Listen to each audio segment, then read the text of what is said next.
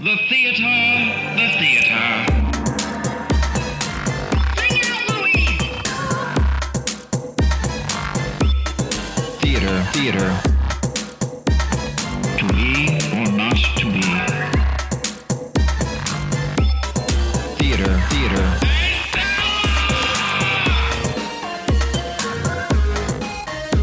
The play's the thing. Hey, friends. Hey. Hello.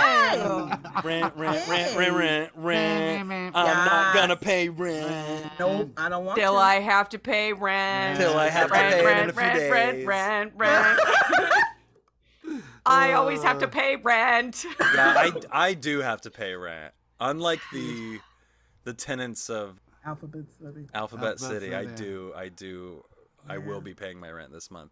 Uh, hi, hi, friends. It's good to see your faces again. Hello. Good to see yours. Hiya. Scott, you were telling me about something, and I said to save it for the pod. I said I need to hear about this on the podcast because I, I still don't know what you were talking about. But you said it's an article that is worth checking out. Tell me about it. right, and uh, no, I shared it with you guys on on Slack uh, earlier, but um, it's a New Yeah, I don't look Yorker at that. I article. don't look at Oh, the. New Yorker. The New Yorker. Yeah, this is the snootiest thing, but it basically is an article that's a fake season announcement from a fake theater company, and what, and what they do is they they just the article's great because it hits everybody. So it's like brand new play that's been in development for two decades. Uh, yes. I've been in a couple of those. Ouch. We have one of those in our season at the Yeah, playoffs right now. right. Yeah. Okay. History play that could have used more research. This I've been in a More couple of those. dramaturgy. Need Brittney Wheeler. They needed a dramaturg. right, Right, tell me exactly. about it. um, hot but hot button issue play without a real take. I've seen a couple of those for sure. I've seen many of those, especially since the pandemic has been, Uh, has been it's true. alleviating. We need more January 6 plays and more plays about COVID. Uh, absolutely, Nine, uh, more 9/11 plays. I would like God. to. I would like to argue we don't need more of those since that's ninety percent of what I saw at Hollywood Fringe Fest. Right. Oh, dear. Zip. Hot take. Hot take. For 'em, We're in trouble. coming for them. Uh, some of the others were uh, contemporary adaptation of classic work, but with swearing. Oh, yeah. Stop it. Done a lot of those. Stop it. This one's pretty great. So, musical theater song cycle with uh, flimsy thematic through line. Oh, Here's the description. Musical theater is all about telling stories. And what has more stories than the promotions inbox in your email? You know, where Grubhub tells you what's going on with them? A songwriter thought there was a musical in that, and we're really hoping that people agree. Hey, That's we can make a almost kind of brilliant. anything. Yeah. that actually, I'm kind of obsessed. Yeah. that's actually a really good idea. They actually came up with I already bought a ticket. Actually, Right, I'm, you're I'm right, going to opening He's a season seasoned subscriber. um, play from an MFA graduate with very particular millennial way of wor- of writing. And s- so this cutting edge millennial playwright is fresh out of an MFA program, but you wouldn't know it from reading "The Cuban Missile Crisis Made Me Horny." Is that weird? Or the subtitle play. I'm gonna throw New something. Yorker, the New Yorker just bodied every theater sure in America. sure We're, we're getting to the two good ones though. Oh, Oh oh, my oh, it's God. not done. Okay, There's- okay. We're, we're almost done. Next up, Jersey Boys. Hey, we got subscriptions to sell people. and then finally, they're not lying. They're not lying. finally, uh, revival of problematic '80s play we should have reread first. And then, this, then they write this: uh, We have made the difficult decision not to move forward with our planned revival of Total Bitch Ex-Wife, about a very masculine Hollywood producer who plots to, who plots to kill his total bitch ex-wife for no reason, with the reluctant help of his whiny feminist assistant, who probably went to Barnard. As we reevaluate, as we reevaluate this play, playwright's place in the canon. After 30 seconds of reflection, encouraged by the only person in our office who's younger than 45, we realized, we realize that total bitch ex-wife actually might not have aged super well. That's on us. We're good to That's be. on us. It's by Neil LaBute, by the way. Oh Yeah. my god, yes. uh, Ma- Mamet was who's in my head, and then here's the- Mamet, yeah, it's Mamet. Mamet. Right. Here's In the the, 80s, it would have been Mamet. Uh, we're going to be replacing it with a different play by the same writer. I slept with my student, and I'll never be sorry about it. Oh, oh my- okay, yeah, oh, that's oh, fair. I am Oh, cooked. I'm I am cooked. crying. It's so good, and so like, My uh, total bitch ex-wife. like it just that? started. Guys, It just I started. Got a, I just Somebody got a write it notification. I just got a notification on my phone that every regional theater in America is closing down because of this article. Don't say that. I'm like looking at my email now. I'm like, what? We okay? Oh, Are we okay? We've been found out. they know the formula now. We we have to just stop. got red hard. Wow, it's red just, for uh, Phil. It's just, it's you know, it's just a nice swipe across the bow for Oh, it's Oh, that's everybody. incredible. I, That's I'm gorgeous. obsessed with that. I mean, and we too. We hear we love we love a bit of of Yeah. shade, if yeah, you will. Yes. yeah, sure, yeah. Oh, Uh, yeah. that's shady, and I love it. Um, Thanks for sharing it. Sorry Yes, I didn't read seriously. it. Oh, I can't thanks wait for sharing read it. and give Yeah. credit where it's from the New Yorker. Graham Techler is his name. Uh, Hey, and that- Graham. and that came out on Thank you, August Graham. 10th, so just a few weeks. Thank you. Graham, for the laughs. For the Yeah, culture. so it- was that was good. For the Graham. culture. Good Nice Graham. motherfucking work. Thank you. Uh, uh, So Mm-hmm. yeah, but you know, we we appreciate you joining us here. We had a bit of fun, but welcome to Theater Theater, the theater podcast for theater nerds, made by three theater makers from the LA theater scene. I'm J. Bailey Bertram. I'm CJ Merriman. And I'm Scott Leger. Leger, I was gonna say. Yeah. Eh, Each week, we get together and we discuss, debate, and disseminate the evolutions of the great playwrights by taking a macro look at three of their plays. Now, we're only doing two this time because really, this canon is pretty small. It's a small we- cannon. We decided not to cover some of the like weird obscurities and Superbia and things like that, but this is part two and our finale of Pod Podcast exclamation point the works of Jonathan Larson. That's right. And uh, just like last week, we are once again joined by director, Mm-hmm. actress, Uh huh. associate artistic director of Celebration, Yes. dramaturg extraordinaire, Yeah. and truly one of my favorite energies of any human I've ever known in my entire Yeah. life. Yes. Yes. Brittney S. yeah. Wheeler. Brittney Yeah. Wheeler, how you doing? Hey, thank you for having me back. That's so Oh, my what, a- what an intro. What an intro. No, we're just we're so it's so good to see you back here. It's too, it's. I know we're on Zoom, but we're we'll get together. We'll do Yes, we'll do the I would thing. love that. Absolutely. And also I'd just love to see some theater and talk with you after after last week we Same. had so much fun. I was like, we gotta we see did. more We had a blast. We do. Yeah, I agree. The best of times. guys. A- And this week we're talking about something that is near and dear to your heart Yeah. and something that uh, is uh, also near and dear to mine. I'm I if I'm being completely honest, there's there's a lot of of things I really love about this piece and there's some things I'm going to say too. There's some things I'm going to You some better hot say it. takes I'm going to drop. Just say it, Bailey. Should I say it right now? No, I'll just do Yeah. it my whole monologue right now. You're gonna say, say it. Um, no, but yeah, we're, we're, we're talking about rent today. Last week we talked Mm-hmm. about Tick Tick Boom. This week we're talking about rent. Yes. Yeah, buddy. Rent, rent, big rent, one for me. rent, rent. We're not gonna pay rent. No, we're But not. I have Everything to pay is rent. rent. But I gotta Exactly. pay rent Day but today. because I like my bed. Yeah. That's right. No day but today. Uh, by the quixotic, the quixotic, uh, Quixotic. Jonathan Larson, uh, if you will. I'm excited to talk about this one because of my varying feelings about it. But I want to hear y'all's. uh, We normally right now we would do the chronology. I would step through the whole chronology, but we don't really need to do that. We had Superbia. He wrote some other things. He worked on some other stuff. Scott, what? What the fuck? Do Well, you we- maybe we, sh- we should at least. I love you. I No, love I love you back. Uh, We should play the stinger. Fine. Chronology. It is a good stinger. It's a good stinger. It's a good stinger.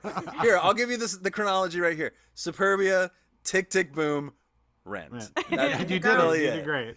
And you know he Yeah. worked on other stuff. He you know he, He script did. doctored. He he helped with dialogue on a lot of stuff. He was had a lot of projects going. The 1984 script, obviously, which became Superbia. I guess technically you could consider it as a, a separate entity. Well, and then just like apparently just hundreds and hundreds of songs too. There's, Yeah. you know, they're like still Prince. they're still finding Yes. you know demos. You know, Yeah. it's like Yeah. oh Very look at this shoebox. writer. There's 25 cassettes and He's like Prince in that way, where it's like like, yeah, every like few years we're gonna get like another Jonathan Larson album. We're Yeah. gonna- wait, what? Like, where was where did this come from? Yeah, we're supposed Yeah. to get what another a decade. Still Of have Prince. a decade of Prince unreleased material. Holy coming Oh, I believe Isn't it. that Oh, I believe it. Yeah. I can't believe wait. it. Absolutely. Well, apparently that was just his constant state, right? It was just like producing albums and putting them in a vault and never releasing them, and it's Right, like you know. we have there's so much shit we'll, So we much. haven't gotten to Uh, experience. Ah! Before Oh. we get too hard into rent, uh, I have a Raphael corner. Oh, He left a comment on one of our posts. oh, Raph! oh, yeah. Yes. Raphael Clemens. Uh, the opening song in the movie Camp is How Shall I See You Through My Tears from the Gospel at Colonus, book and lyrics by Lee Breuer, music by Bob Telson. Pulitzer Prize finalist in 1985, premiered at the Brooklyn Academy of Music in 1983, and opened on Broadway at the Lunt-Fontanne Theater in 1988. Oh, shit. Wow. Okay.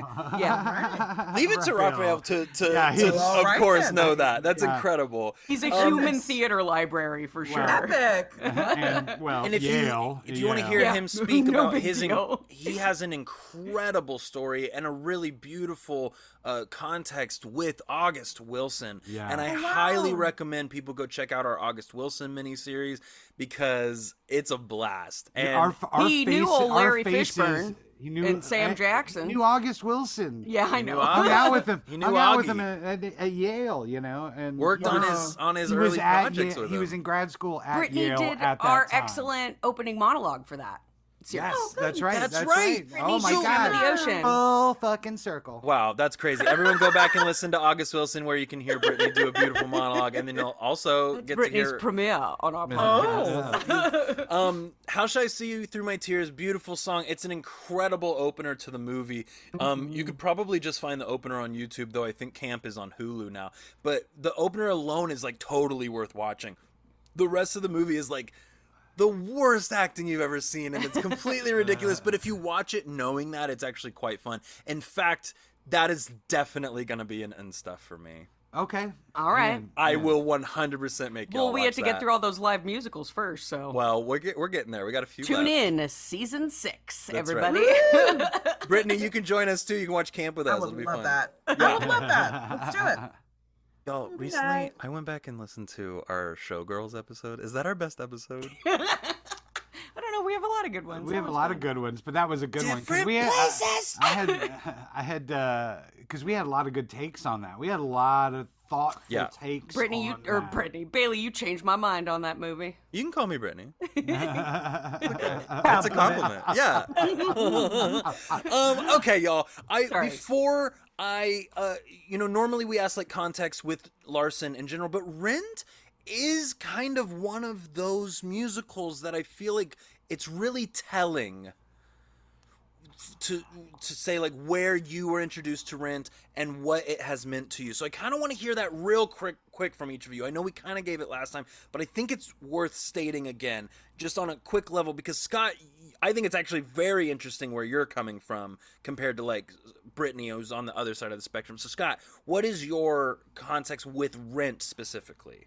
Well, so Rent came out like as as I was coming up, and uh, I think I told the story last week that I had a girlfriend who insisted Yes. that Rent be played all the time and Les Mis and uh, during lovemaking. So, That'll definitely ruin it for you. so if I hear Seasons of Love, I just automatically get an erection now. Like it just No, Ah, it's not true. It's not Sounds true.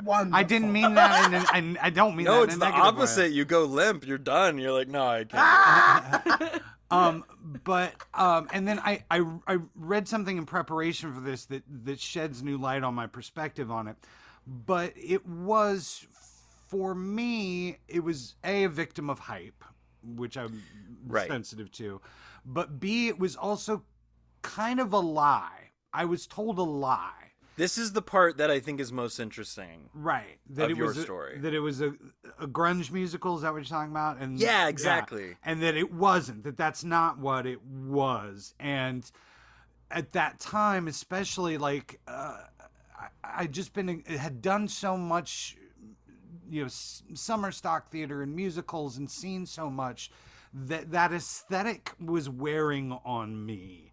And so when somebody was like, "This is a punk rock, this is a grunge musical," and I'm hmm. like, "It's not. You li- and i don't even think that larson would have described it that way. No. i think there's influences there and that's awesome. You know, but you know what I think the misconception is though.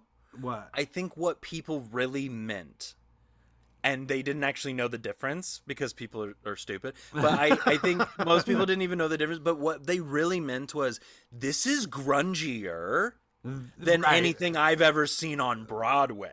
right Fair enough. And it's like, mm-hmm. yeah, it's dirtier. It's I it's mean, a little there's less heroin pretty. use in it. That makes it grungy, Right. right? Like I guess that's sort of what they mean, but like and they're like, "Yeah, it's punk because punk means like against the man, fist in the air."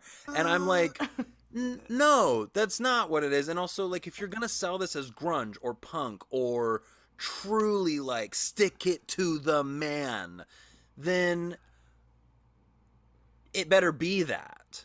right And this is just so far from it. This is about a people. This is not about right and else. and and then as i've learned about him and and and and in Tick Tick Boom, I thought that he actually had a better balance of it, which is you could hear all the influences, a la the classic rock, a la the punk rock. You could hear, you know, uh, that vibe and everything. And then he was putting it through distinct filters, and he did it really cleanly. And in Rent, for me, it doesn't, it's not as clean. And one of the things I read that I found was that Sondheim, that was one of his big notes to Larson was you're trying to fuse pop rock with Broadway. And now we can get, that's a whole nother debate because I think Yeah. Sondheim is actually wrong on that. I think you can absolutely do that. Sure. Absolutely. Rocky Horror and mm-hmm. 500 other things have proved that. Hamilton proved that. Um, and so I just found that very interesting that that was his note that he was still behind him 100%. He thought that there was stuff working in it, but that he was concerned about that balance and how much you you could go one way or another. So it was just misrepresented to me and so I've always had kind of this it kind of jostles me when I start talking about rent and um I feel like I there's I think there's a, a separate alternate universe where you were shown rent in the proper fashion and maybe you have some affinity for it Right. but because of the every way it was it was given to you presented to you Right. It's just there's no way those for you to yeah. love it now it's like well it's real and and I acknowledge my bias, you know. So sure sure sure um Brittney but you're kind of on the opposite side, side of the scale you've actually been in this production whereas the three of us have not uh so tell us your context with rent and and just you know your basic Yeah, story yeah. with it So as I mentioned, like you know, last week, um, it's just uh, "Seasons of Love" was always a very special uh, song with me and my parents. I'm an only child. oh, if you can't tell, but um, I think uh, "Rent" is something that showed me that there is a group of people or groups of people um, that are outside of what of societal norms. Um, they've been able to make their own family. I think that is what appealed to me the most, not just the music. Um, and I also did a lot of, you do a lot of forgiving when you're a real rent head because you know it's an unfinished work. right And you know that had Jonathan been able to go back and do some edits, you would have been, you know, who knows what it would have been like. Sure. Um, but I think at the same time, that's what endears me to it, um, is that it was it's kind of a budding piece almost. It's become something else. It's become a, a kind of a basically a cult following, which it deserves to have. But um, but I think I think that's it, it's the beauty of the piece is the messages behind it. It's the awareness that he had um, about you know the AIDS crisis, um, and we know with Reagan being in um, in office and things like that. Uh, and I think yeah, exactly. Major shudder.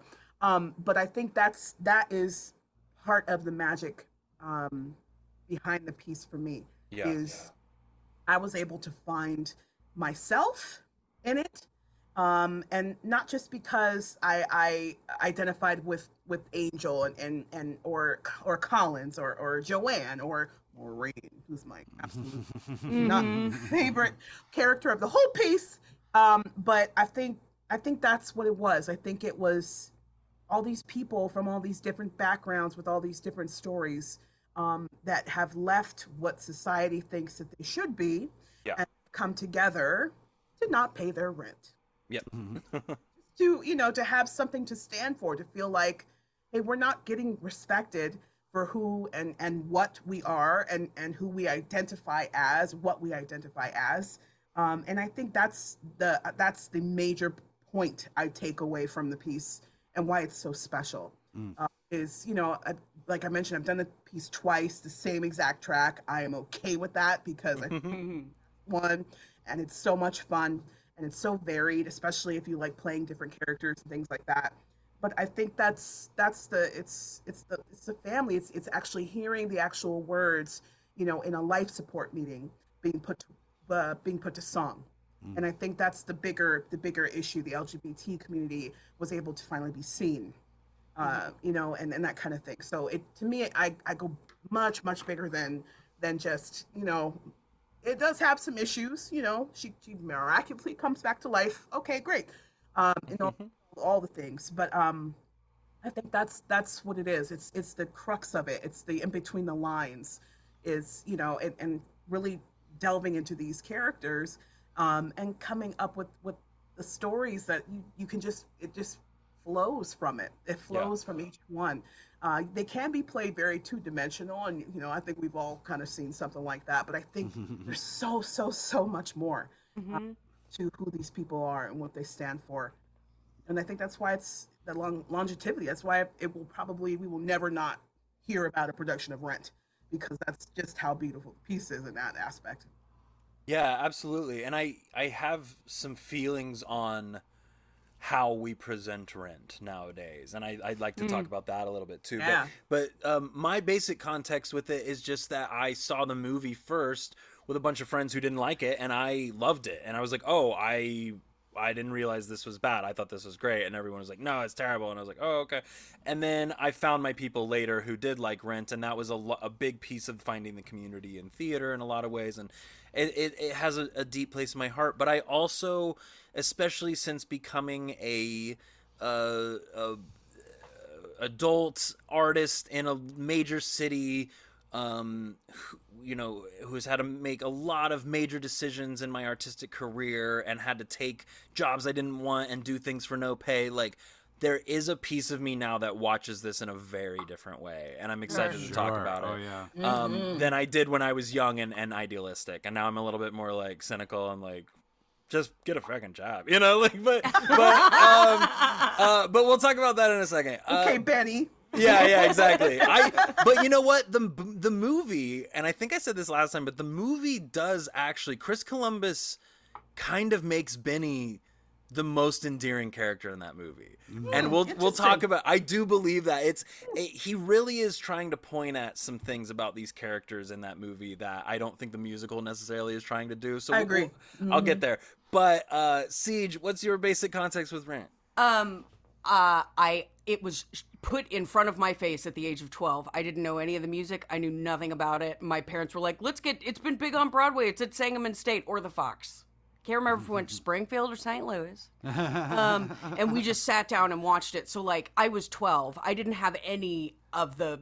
It, twelve in the middle of nowhere of Illinois, so I didn't have any I wasn't reading publications that were talking about what's going on on Broadway, and nobody like we were people made fun of my family because we saw live theater all the time in our hometown. It's- The, the middle of nowhere in Illinois blows, y'all. Um, but That tracks. uh, that tracks. Yeah. in between my junior and senior year in high school, um, I went to the Washington D.C. Leadership Conference for FFA. Gonna say 4-H or FFA, guys. FFA. I did not do 4-H. I, You're a I did future farmer. I Yes, got it. my dad was the advisor here by the owl. Sure. No, Um, Sure, sure, sure, That- sure. uh, milk Hey, milk tasting and such. Yeah. uh, I did dairy judging. I did dairy Yeah, judging. It yeah. wasn't my specialty, but I did dairy judging. Anyway, This one's four months old and has mold in it.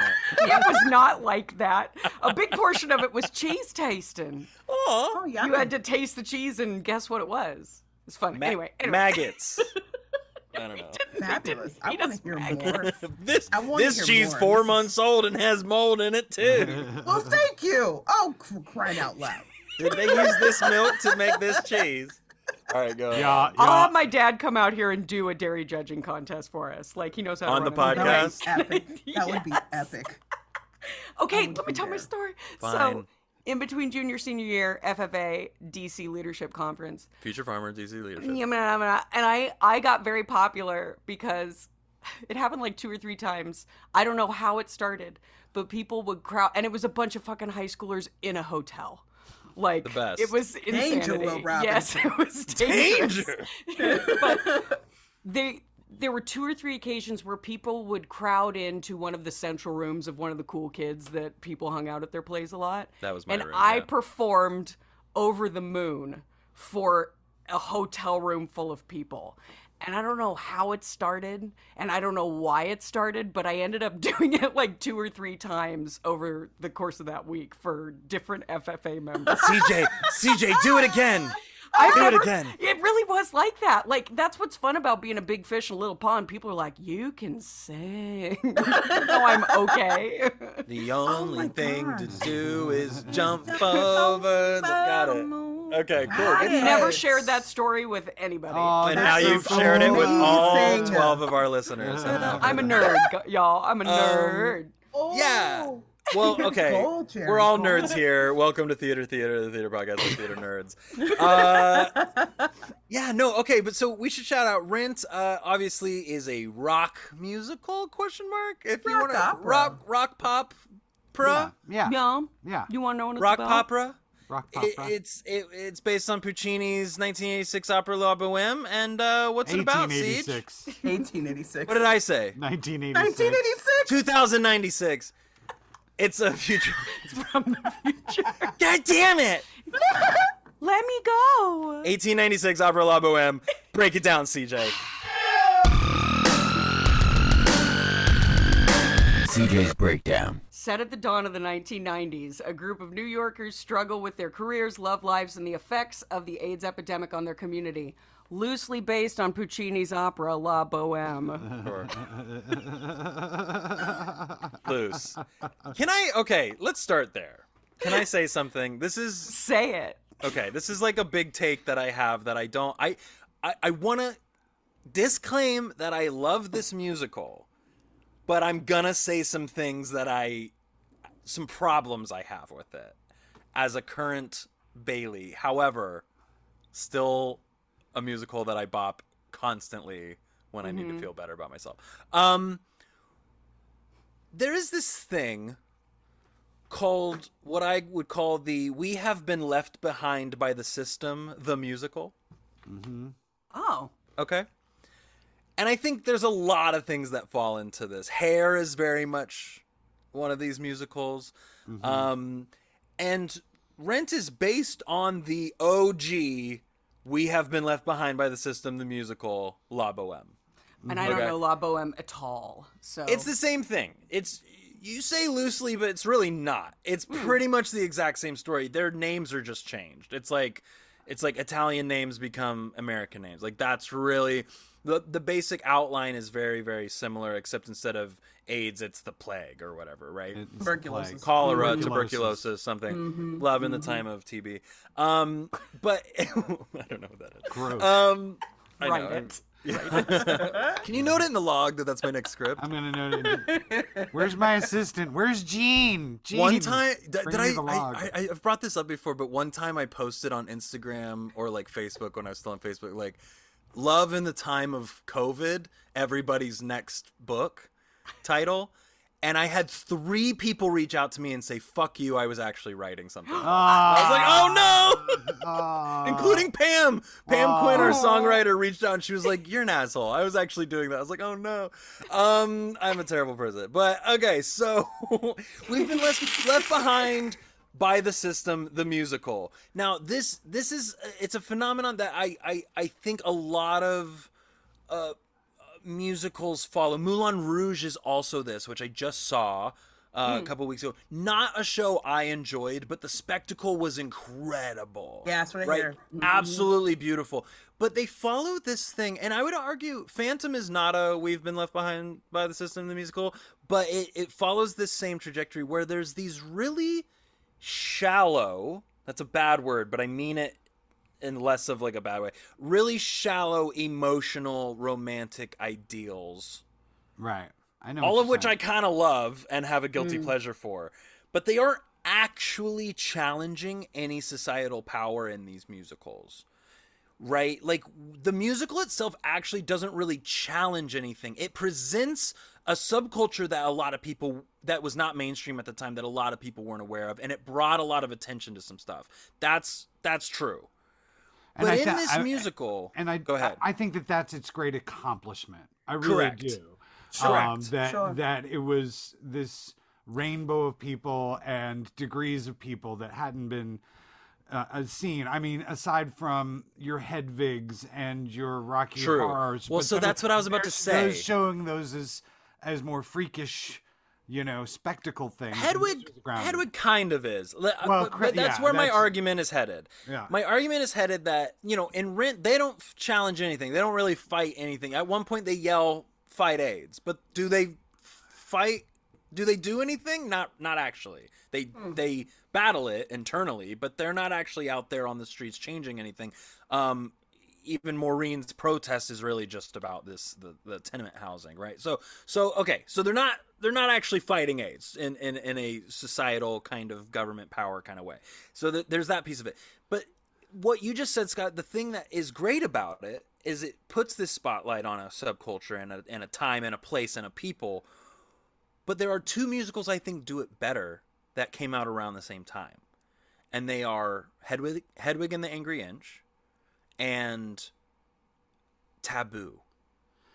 Interesting. Now, Taboo is a musical I've talked about a couple times on the podcast. yeah, it you was a have. Boy George musical about the Yeah. club kid culture uh, of of of England and it like kind of coming to New York and all that kind of stuff. And it's That's due for a revisit. For, I absolutely I due for a really think revisit. yeah. I was on the podcast, a musical theater podcast with Jeffrey Parsons, uh, maybe like six months ago to, to a year ago now, talking about it because he reached out and he said, you know, what's a show that that um that didn't do very well that you'd want to really get into and I was like taboo and I knew about it because Rosie O'Donnell produced it on Broadway but she Right. introduced it on her show and hmm. I was like, "Oh, what Right. is this show?" So I've always had this little bit of like, "I what is taboo?" And I found it in high school and then later, and I and I listened to it a lot, and it's actually how I knew like um, Culture Club. It's like I didn't know any of of of oh, their yeah. music until or like Boy hmm. George until I found this musical, and so Taboo flops completely on Broadway. And the argument was because America just wasn't ready for that hmm. culture yet. Like, wasn't ready to see it on a massive Broadway stage, m- you know, men in leather kissing each other kind of stuff. Like, people just weren't really ready for the way that it was being presented. And Rent was kind of the cult kind of uh, underground like oh have you heard about this queer musical that kind of tackles like you know AIDS and like and all this other stuff it's really grungy it's really punk and and that's why it picked up and sold the way it did and I almost argue like if Taboo had had the same legendary status of like of The being in underground the underground yeah. and losing its playwright opening night and like you know like I think there's a world where Taboo lives in the same vein as Rent. Maybe. I, I I disagree with you slightly. I would argue, and I I, I really like Taboo. I, I've I never seen it it. I at just heard all. just heard this the the cast recording, which is amazing. And Boy George is one of the most fascinating pop artists we've ever had. His had. manager's on Real Housewives of Beverly Hills. Really Oh, now. good to know. cool, Uh, cool. They're Um, in season 12. but I I think that Rent, and maybe this is really another accomplishment, um, was more palatable to a general audience than Taboo was. I Agreed. think that I think that it is. I can see that. I think it is very accessible to Middle America in a lot of ways because I don't disagree with that at all. I wasn't fully arguing like because it had the underground like like I just I think Taboo maybe would have had a better life had it been not Oh, that- presented that's- as mainstream. right. That's that interesting. sense. Ah. Yeah. Yeah. Um, and But I agree with you. and then I, I I think Hedwig's almost its own separate thing because it's so agree. personal. By the way, John Cameron Mitchell, uh, reoccurring on Sandman. Uh, Oh yeah, the Sandman. he's on. Sandman, but also he's in town right now doing a live show. If anybody wants to go, he's just talking about Hedwig. It's called The Origin of Love. I can't- What? Awesome. We should all go. Yeah, Yeah. I really want to go. I want to ask him questions about Rabbit Hole. Ooh, interesting. He directed that. yeah, he did. movie, Ah, Um, which we've He also came out with a Callback. movie a couple years ago called How to Talk to Girls at Parties. Yeah, yeah. That was has like 20% on Rotten Tomatoes and no one liked it. I love that movie. It yeah, slaps. it's interesting. It is a really oh, weird. We should watch Anyway. that together. Yeah. He also Anyway. made a movie called Shortbus where the opening scene a guy blows himself for real and and I I You put it on not knowing what it was. about this Holy fuck.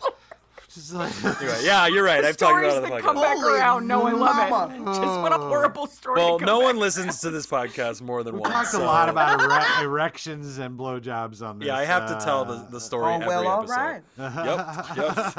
Brittney, any take on any of that? Are you? Are you... Well, you know, off, off, you know, off the uh, the radio, you know, all Yeah. that. But um, We'll stop But I think- recording and then we'll. yeah, recording stopped. Yeah. um, but I, think I think uh, I, I I disagree a little bit with you, Bailey, when it comes to.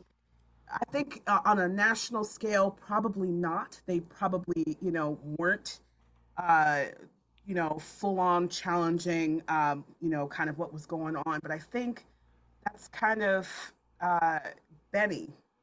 Yeah. Benny's the one that kind of left.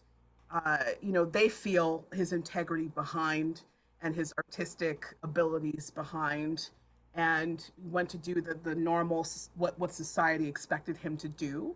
Yeah. And I think, um, uh, to me, because it, it sounds more like they were, you know, kind of toddlers going wham wham wham, hmm and it's not. I, for me, it's not. It's not that.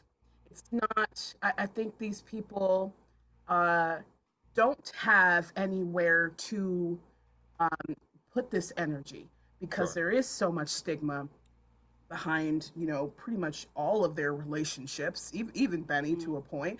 I mean normally he's dating a white woman and he's played by a black man. Yeah. so there is that aspect of it as well. Um, and they even there i mean depending on how you do the piece it even kind of lends itself to that a little bit. There's a commentary on, on that. But i think i think they're literally screaming to the audience. They don't you know they want to go back uh, to artistic integrity. They want to go back to being able to survive as artists Yeah. um, and to get their art out there. And Yeah, i think that I think it, it does great- you know it goes it does i think they do challenge them it's not as big you know as big of a scale but i think, I think do both the show and the the humans within the show are doing exactly what you said. They are Mm-hmm. fighting against the artistic systems in place that are Which, that my wipe God, out. is going on right now in LA. right now Oh yeah, that Now, wipe I out the true artists and wipe out the people who are actually putting their passions and souls into it who don't have the money to support it. I agree go. completely. I think it's I think the that is actually what I love about Rent. I think unfortunately there are a lot of people that go, "This is a musical about how AIDS ruined America and, no and and Reagan didn't fight it and these people had to fight it themselves." And I'm like, that's not what this musical is about. They don't go to Stonewall. They don't go like nothing happens in this musical that actually is. It's not Hairspray where they actually protest at one point, Right, You right. know, and so so I think that's that's more my argument. But I I agree completely. They are fighting for the right to be artists, and that is a huge piece of our lives every day, especially in a major city like Los Angeles. Um, but you brought up Benny. I wanted to uh, throw it back to the movie real quick. So the movie, the Chris Columbus movie, I think Chris Columbus, director of, of the first two Harry Potter movies, Mrs. Uh, Doubtfire. Mrs. Doubtfire, Doubtfire. big guy. He's got a lot of. He's got a cool seen that IMDb. movie in an age. I love that. I love that movie. Um, uh, there's a musical of it coming out. Yes, Anyway, um, I don't know how to feel about it. we just don't need it, but it's fine. It's fine. But uh, but Chris Columbus makes this movie, and I really do feel like rewatch the movie, y'all. The movie Yeah, no, I did. I kind of watched it points like a week and a half ago. It kind Mm. of points. It makes you really like Taye Diggs because he plays it real charming, which I think Very. Benny Also, needs to be it's Taye anyway. Diggs. I agree. But it's- that's the problem. It's like, right, yeah, and it's like Taye Taye Diggs. He I'm walks like, in and I'm like, oh, I'm on oh, his side. I don't oh, care. I, hi, Taye I'm on his side. Oh, He's yeah, well, handsome. I've only met two white dudes who are complaining about their rent, and then Taye Diggs comes in and I'm like, I'm on his side, right?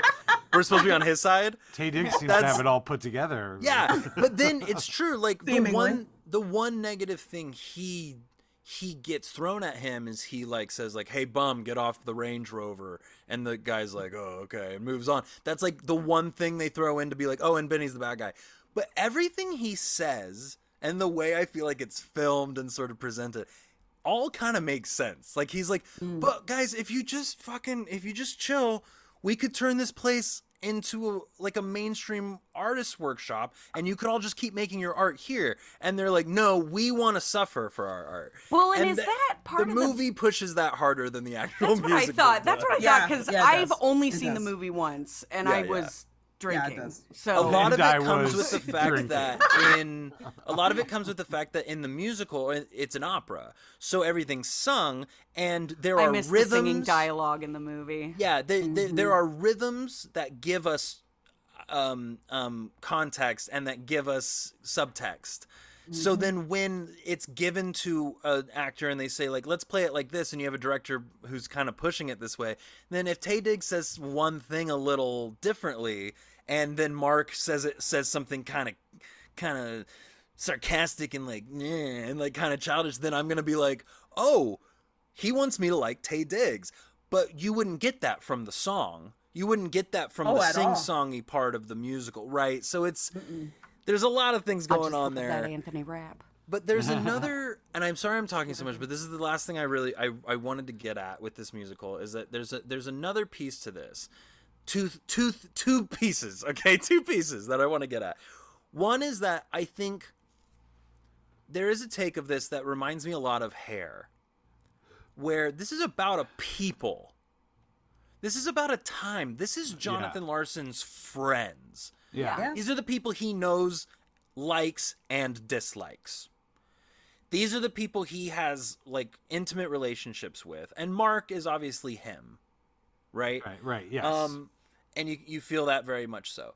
Uh, and he does a good job of even pointing out like, and the movie also has this too. The movie pushes it maybe even a little harder.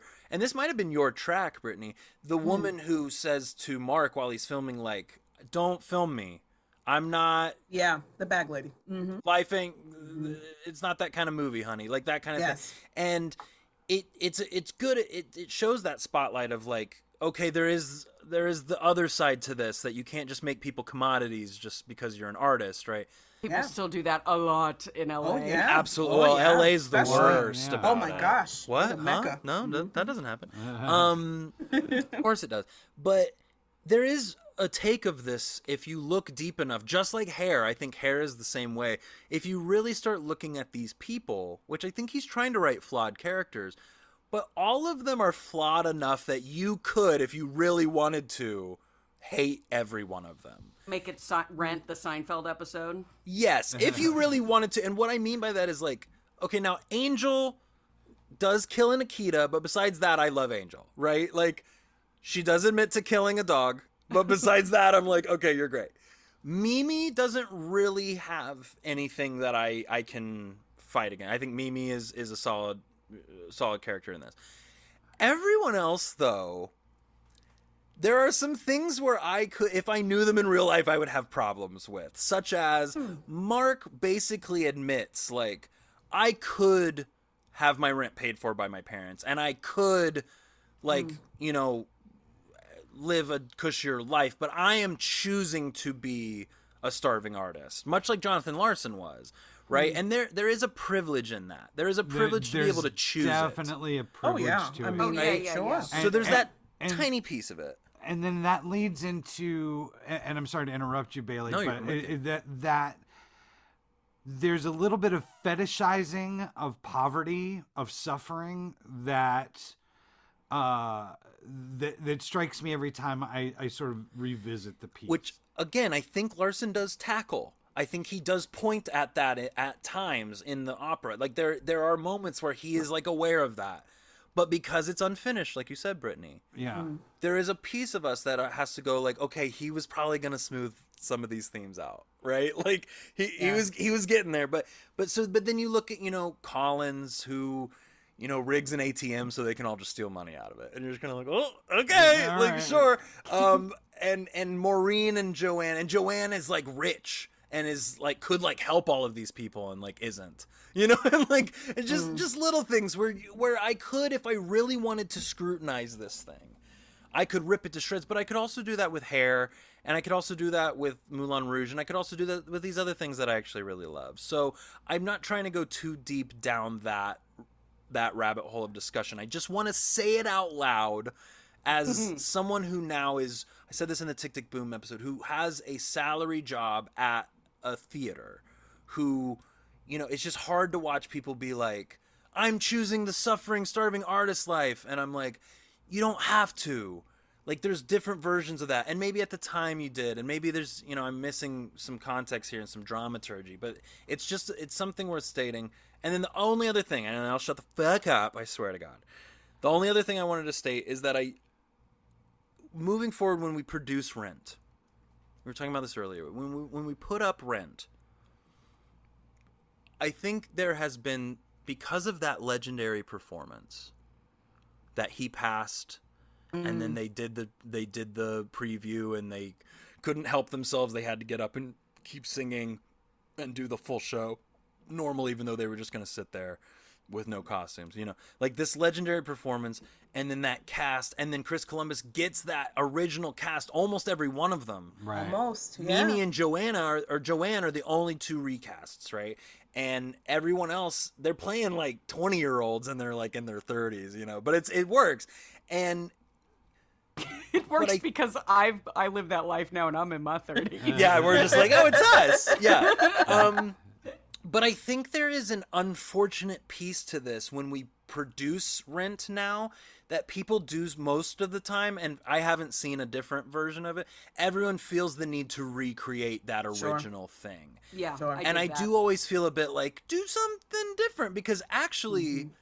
the only two races that are mentioned in the show, which I think is interesting.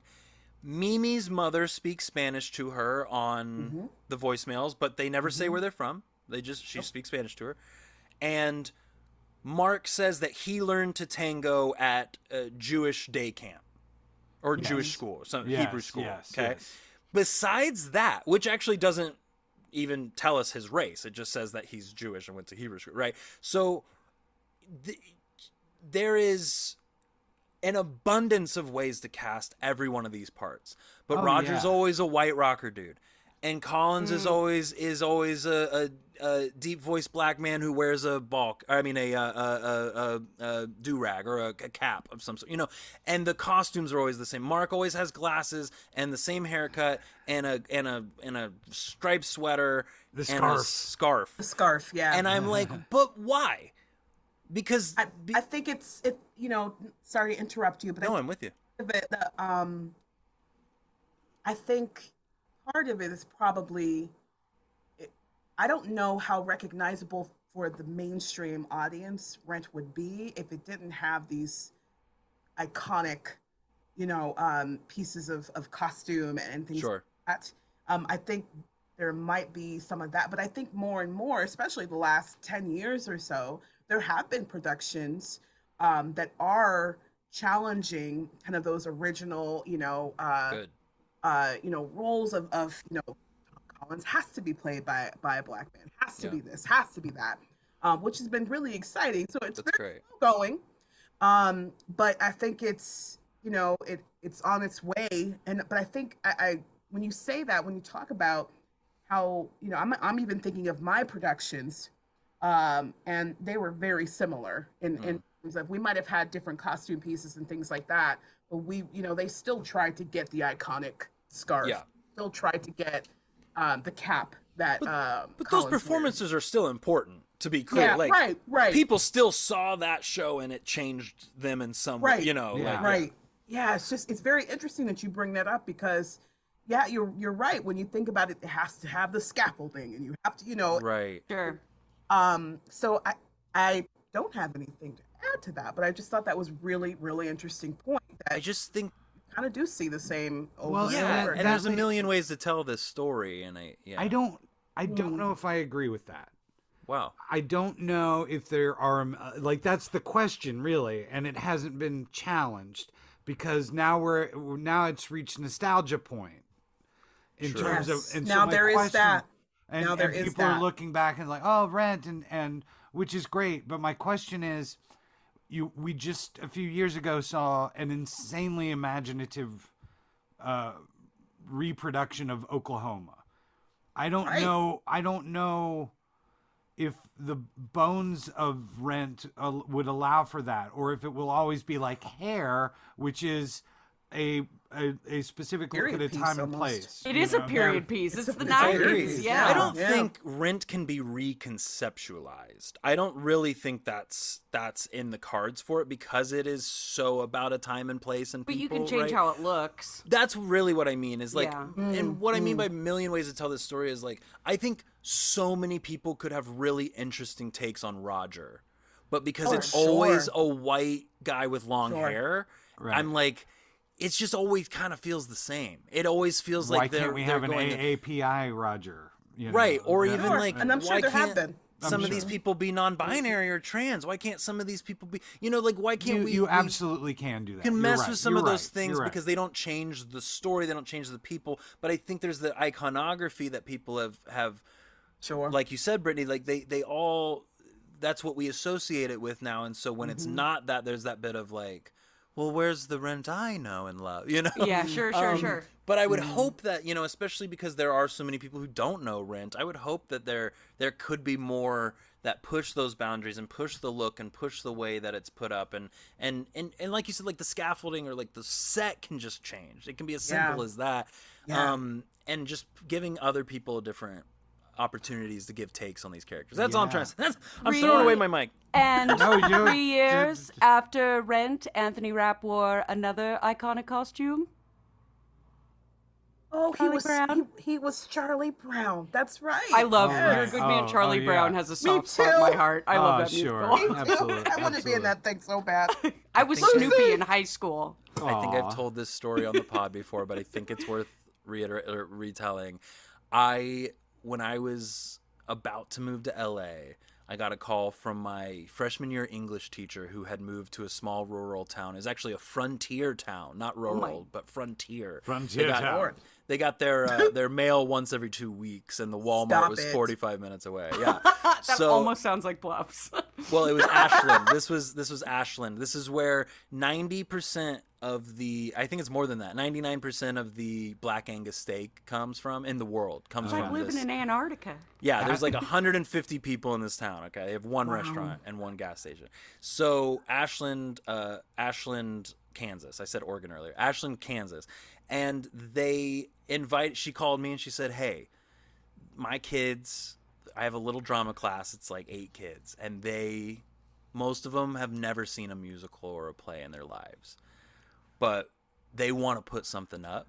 Do you have anything you could suggest? And would you come help My us? heart. Aw. And I said, absolutely, and I know exactly what you should do.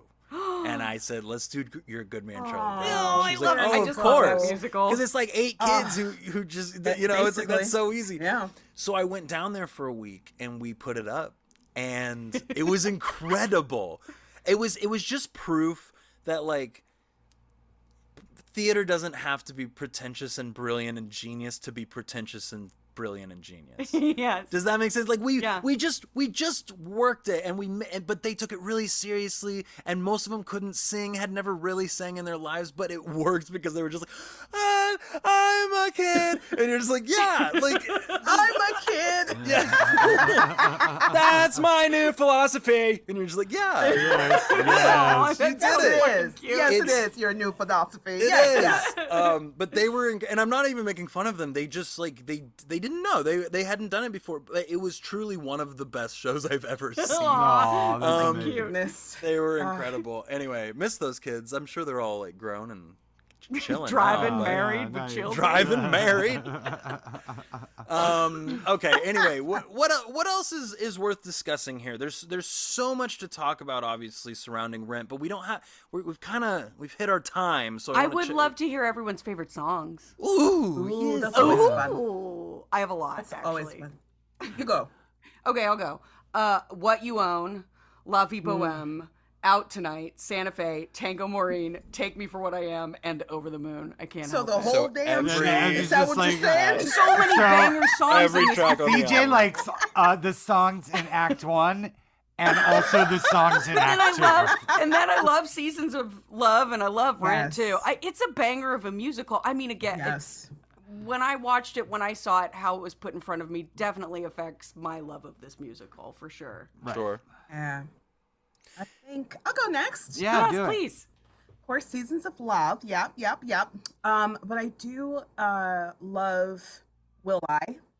Um, Oh yeah, Oh, me of too. course, me course. too. just um I mean, there's nothing more beautiful than just singing in the round.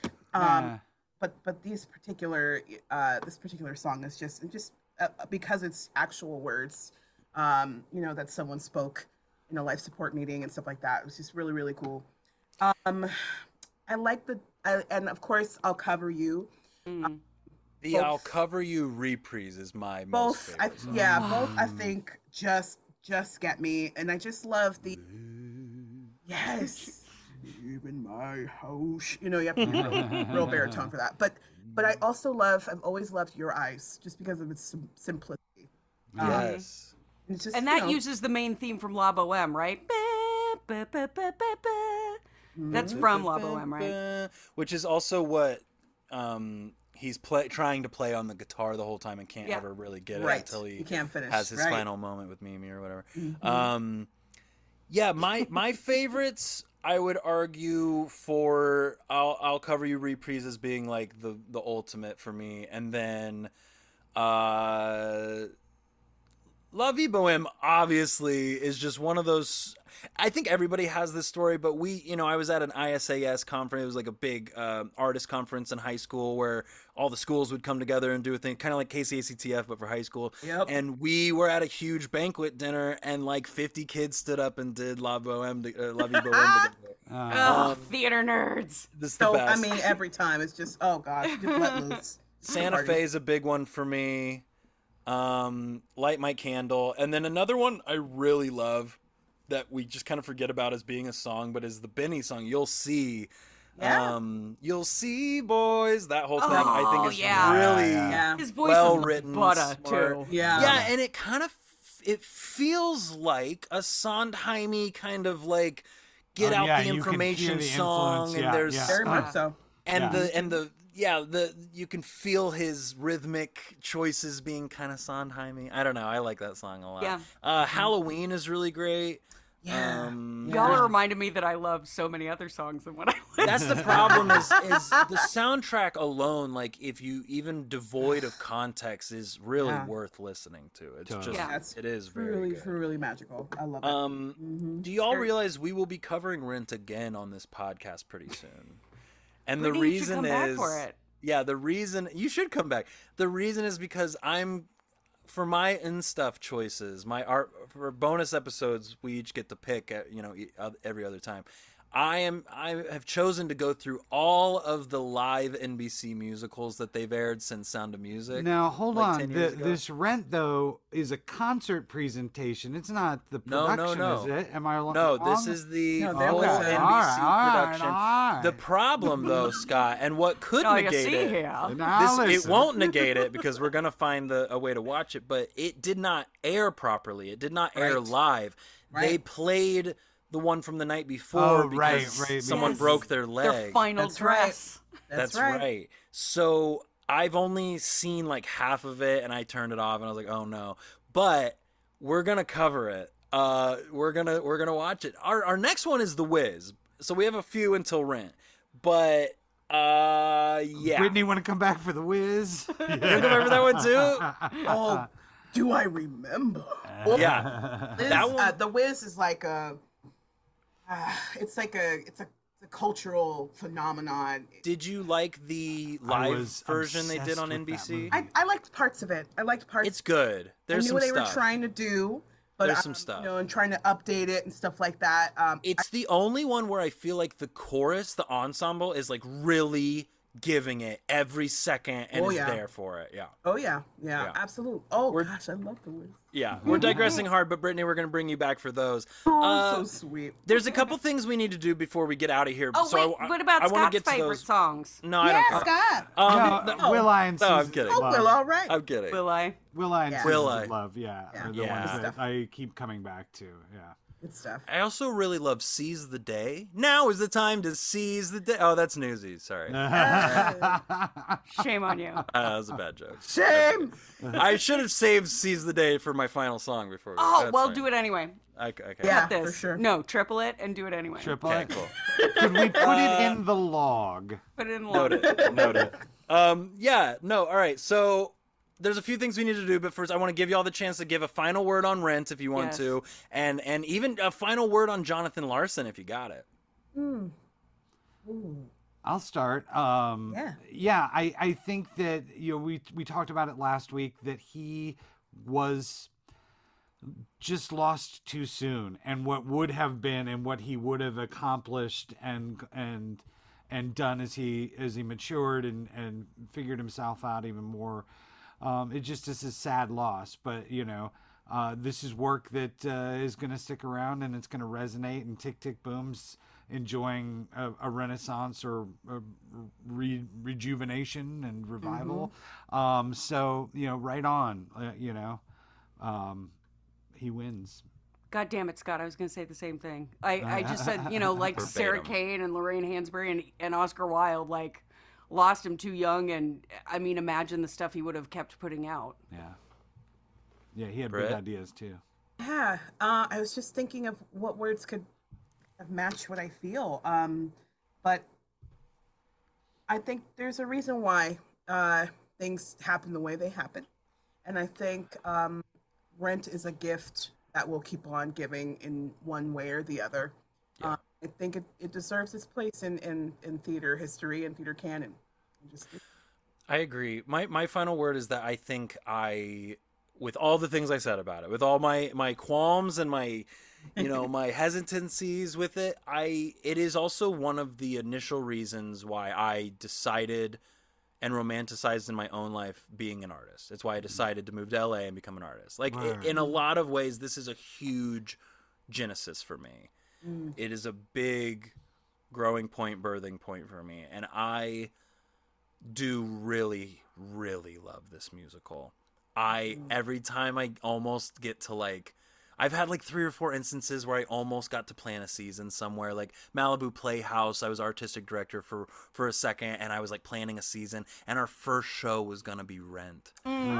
That do it i- in this really weird way, and we were gonna have people like hanging from the fucking ceiling and doing all this, and I was just like super into it, and we were gonna do it in Malibu, so it was gonna be for all these like rich yuppies who just weren't ready, and I and I didn't get to do it because Chris Martin, the lead singer of Coldplay, bought the Malibu Playhouse.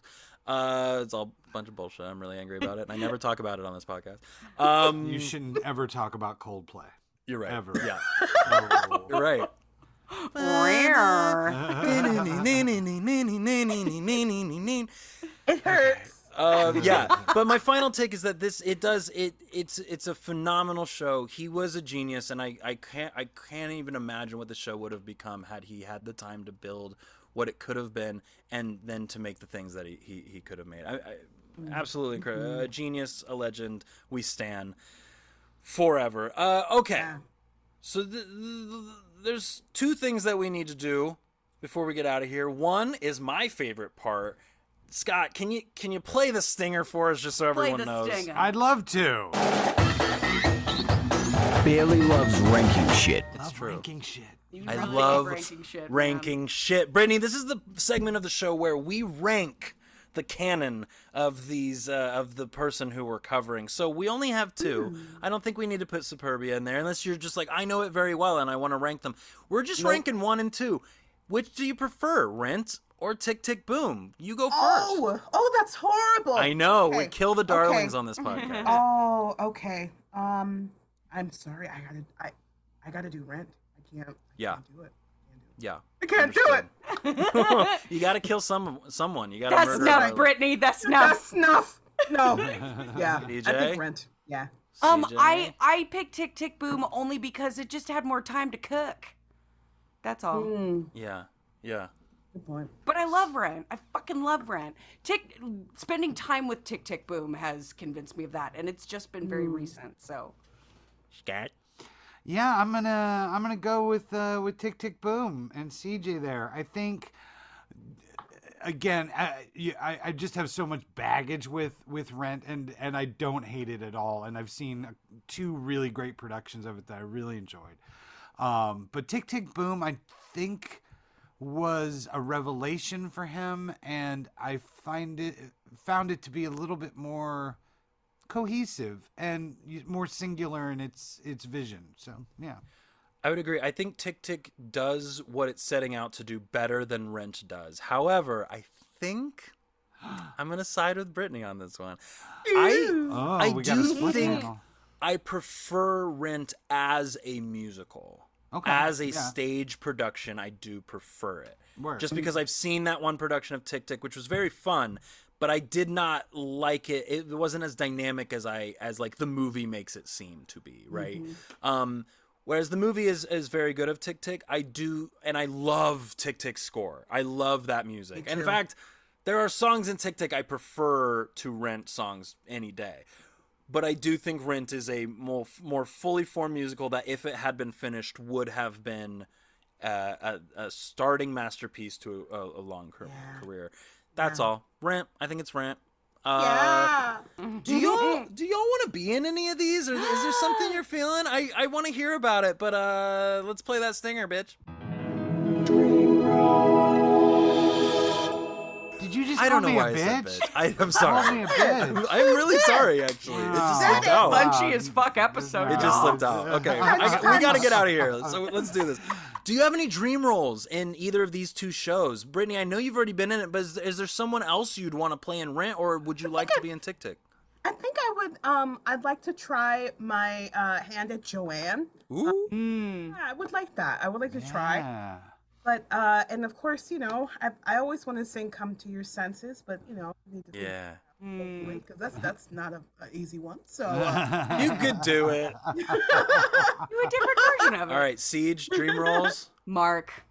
You want to play Mark? Yes! Mark? I've always wanted to play Mark. Yeah. His voice, Yes! Anthony Rapp and I have kind of the same range. all right, girl. I drove Anthony Rapp to the airport one time from the William Inge Festival in Independence, Kansas. Very nice guy. I nice. Nice guy. Uh, Okay. He was there for a reading of his brother Adam Rapp's play. Mm. okay. A playwright we'd probably want to. I didn't know they were brothers, Yeah, but I've seen Adam Rapp's stuff before. yeah, yeah.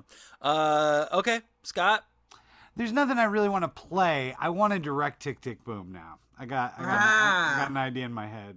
That's legit. I would love to direct Tick Tick Boom. I'd love to, you know, just be part of Tick Tick Boom, and I'd love to play Collins. I think that'd be Yeah. really, really great Yeah. to play if I if I knew that the rest of the cast was getting like a bent, um, base, you know, difference from the original show. Uh, that's really the only one I have. Hey, do you guys have anything you want to shout out, Brittney? Do you got anything you, you need to spotlight here? Because we got a we got Yes, a segment for that you. too. Thank you so much for that. Hold Um, on, So hold on. Let him insert the stinger right here. LA Spotlight. All right, go ahead. Now go. All right. Okay. Um, so Celebration uh, Theater, we are entering our 40th season coming up. Word. Have been around for a long time, um, and we are coming up later on in the fall. We have um, an indigiqueer um, playwright um, who is an absolute genius, and we have commissioned her um, through one of our grants to um, write a piece that we've already heard the first draft on. Um, and we're so excited about it um, because these stories need to be told. Um, the Indigenous community, especially um, the queer Indigenous community, um, gets looked over quite a bit, uh, and that's an understatement. And we Oh yeah. kind of highlight um, their stories and their struggles and things like that, and um, and celebrate them. So that's coming up later on, on in the fall, and just keep an eye out for us. Um, we are uh, in the midst of trying to figure out what we can do um, in terms of our kind of big season kind of closer uh, for for in the spring. So just keep an eye out for that. Um, and hopefully we'll be able to uh, to come back and, and be able to chat with you again. And thank you guys so much for having me and uh, Oh, yeah. supporting LA Theater. And yeah, that's it for me. Absolutely, Brittney. We'll probably have you back on again to do like an artist spotlight with you and let you talk a little bit more about celebration, just like Thank outside you. of you know talking about someone else. Yeah. Talk about you and your and, and what you're doing. You. Uh, CJ, Scott, y'all got anything you want to shout out? Spotlights? Not this week, but next week. Okay. Um, I do. I believe it just opened last weekend, uh, but Loft Ensemble has a new play coming out called Mud. It is written by lovely, the lovely, lovely Brie Pavey. Um, it's in Oh, North Brie. Hollywood.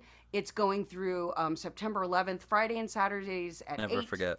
Sundays at 7. Uh, loftensemble.org. You can RSVP there. They do everything by donation, y'all. Like, so go see a show. And there's a lot of fun places to hang out there. No ho. No ho. It's right in that Good stuff. good part of North Hollywood. But Well, yeah. I don't have anything. In September, Playhouse will be opening Sanctuary City, but I will be gone before that opening night. Oh, pew, wow. pew. Yeah, I've quit the Playhouse. Fun story. Haven't found a new job yet, but we'll, we'll get there. Uh, Bailey, what? we love you. So I know. Yeah. Thanks. It's fine. No, don't say sorry. I hate that. No, I I'm know It's been here. awful. I know. I know. you Um, but hey, hey, friends, thank you all so much for joining us for part two and the end of our Jonathan Larson miniseries, Pod Pod Cast exclamation point with special guest Brittney Wheeler. Thank you, Brittney, for joining us. Thank Yeah. you guys so much. Love you, theater nerds. Love You're you. so so so Love you back. incredible, and we appreciate you joining us. Uh, Appreciate you. Join us next week for a Scott's Pick and Stuff bonus episode. Scott, you finally chose one, and I'm kind of excited about it. Tell us what it is. We're gonna do Secrets and Lies, directed by Mike Leigh, who's some. There was actually another Mike Leigh movie I wanted to do, but you can't find it anywhere.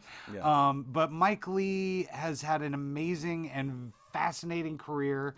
Uh, he uses improv to build his scripts and stories.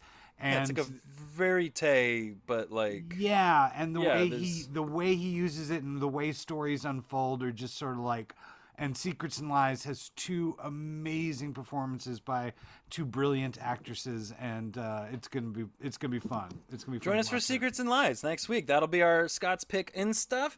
Uh, and then after that, we are doing a, another mini series on a playwright who you may not know yet, but we know very well.